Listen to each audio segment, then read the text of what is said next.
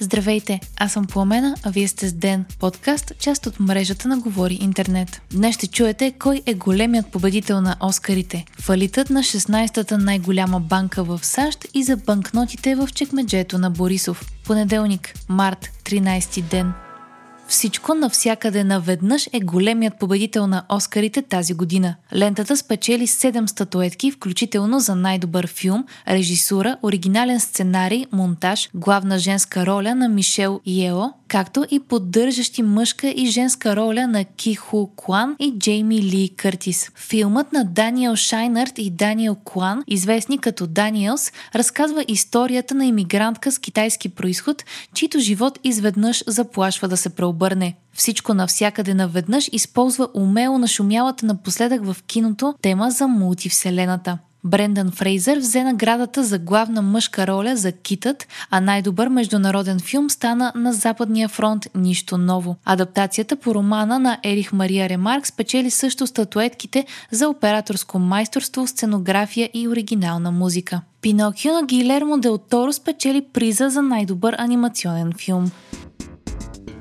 Най-добър документален филм стана Навални с участието на българина Христо Грозев. Разследващия журналист от Белин Кат каза пред BTV, че филмът е в голяма степен български. Идеята е българска, както и голяма част от финансирането в началото. Припомняме, че Христо Грозев бе принуден да напусне Австрия, където живееше от 20 години, тъй като е бил предупреден за пряка заплаха за живота му и за действащи руски агенти в страната. Грозев не бе допуснат и на наградите Бафта, тъй като според службите е имал план за покушението му по време на събитието. В края на 2022 година Руското вътрешно министерство включи журналиста в списъка на издирваните лица, като е обвинен в предполагаемо участие в опит за отвличане на руски самолети от украински шпиони.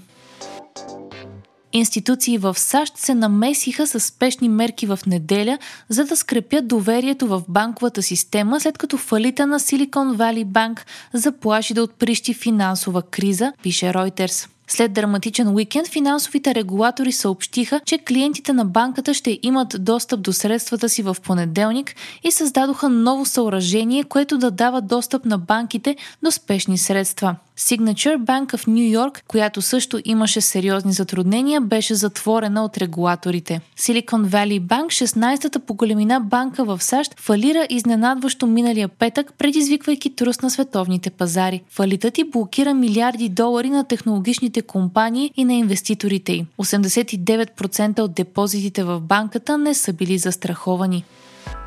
Президентът на Китай Си Цзинпин планира да посети Русия следващата седмица, съобщава Reuters, позовавайки се на свои източници. Това се случва само седмица след преизбирането му за исторически трети мандат начало на държавата и докато Русия и Украина водят ожесточени сражения за източния град Бахмут. Миналата седмица руската част на армия Вагнер обяви, че е завладяла източната част на града. Въпреки това, силите на Украина са решили да продължават да защитават позициите си, вместо да да се оттеглят. Генерал от украинската армия е коментирал, че всички опити града да бъде завладян са били отблъснати. Основателят на Вагнер, Евгений Пригожин, пък е нарекал ситуацията много, много тежка. Посещението на Си в Русия толкова скоро след преизбирането му и в разгара на войната неминуемо ще се разтълкува като подкрепа към Кремъл. За сега Пекин поддържа неутрална позиция, въпреки че месеци преди началото на войната обяви абсолютно партньорство и приятелство с Москва. Китай се превърна превърна в още по-важен съюзник на Русия след европейските санкции, тъй като Кремъл разчита на съседката си да изкупува газ и петрол.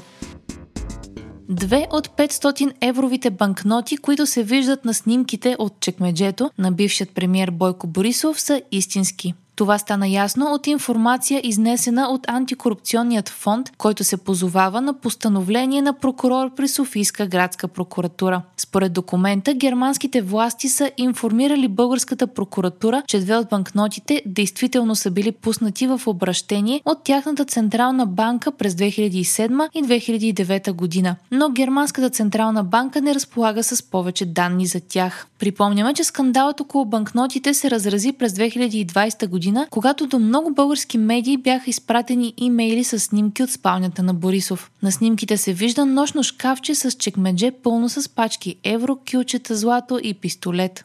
На леглото пък се вижда спящият Бойко Борисов, по това време премиер. Лидерът на ГЕРБ направи много противоречащи си един на друг коментари относно снимките. Казвал е, че са монтаж, че са истински, че са аранжирани. Борисов каза и че знае кой е снимал, наричайки авторът на снимките българската Мата Хари. Прокуратурата започна проверка на серийните номера на 5 от банкнотите с номинал от 500 евро.